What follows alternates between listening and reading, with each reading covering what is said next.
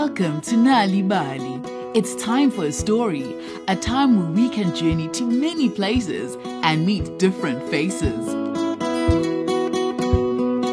The Most Important Job of All by Wendy Hartman.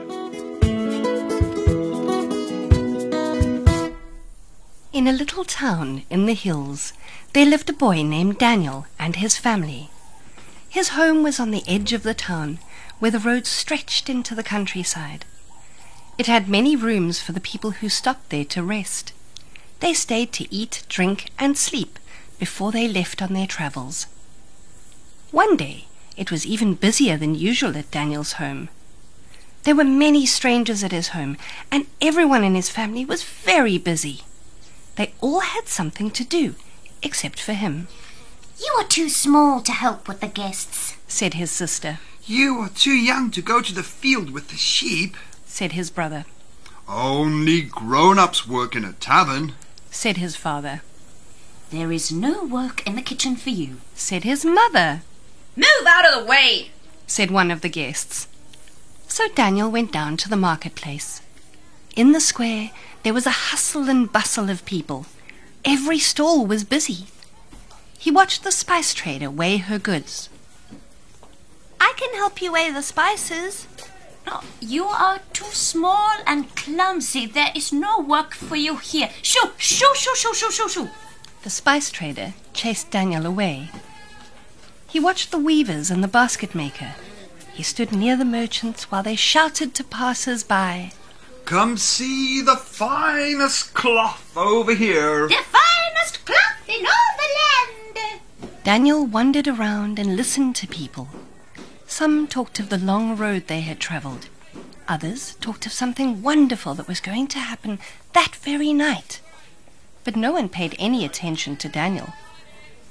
Then he saw a rich traveller who wore fine, exotic clothes. "May I lead your camel to the water trough?" Daniel asked the traveller. But, but you are the size of a puppy. My camel will trample you into the dust." Daniel was about to turn away when the traveller said, "Wait, don't be in such a hurry." He tugged on his beard thoughtfully. "There may be something for you to do later, but no one will actually ask you to do this job." The traveller looked down at Daniel. "No one will want to do this job, but it's important." And with that, Daniel left for home. It was late when he arrived.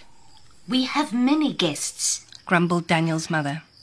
"You don't get in anyone's way. Tonight you will have to sleep in the kitchen next to the fire. Every room is full."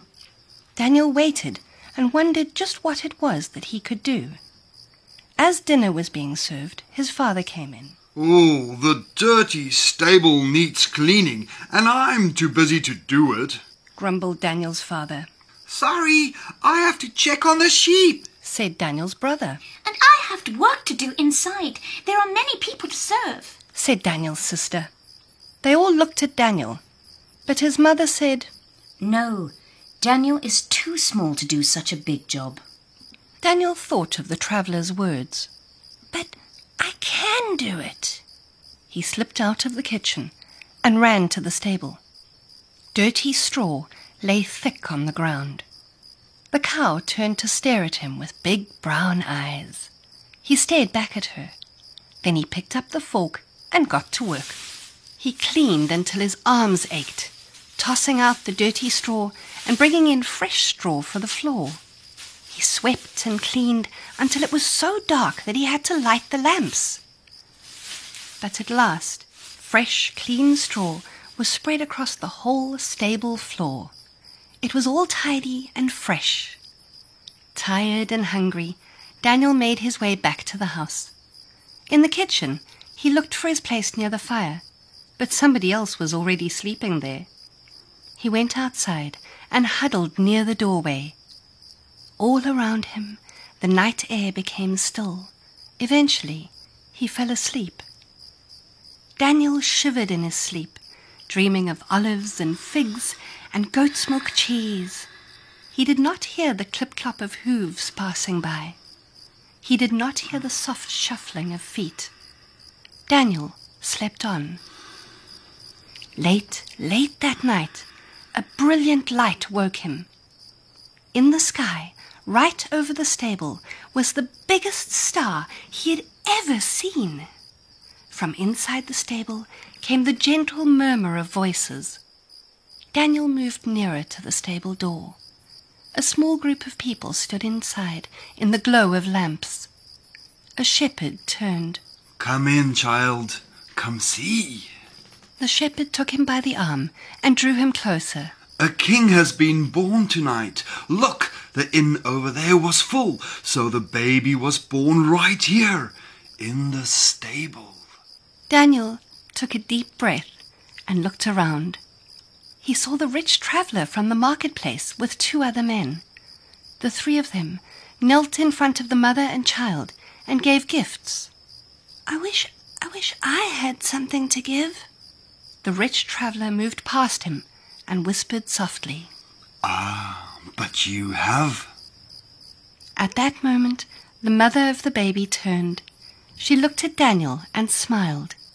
Then, gently, she laid the baby on the clean bed of straw that Daniel had put there.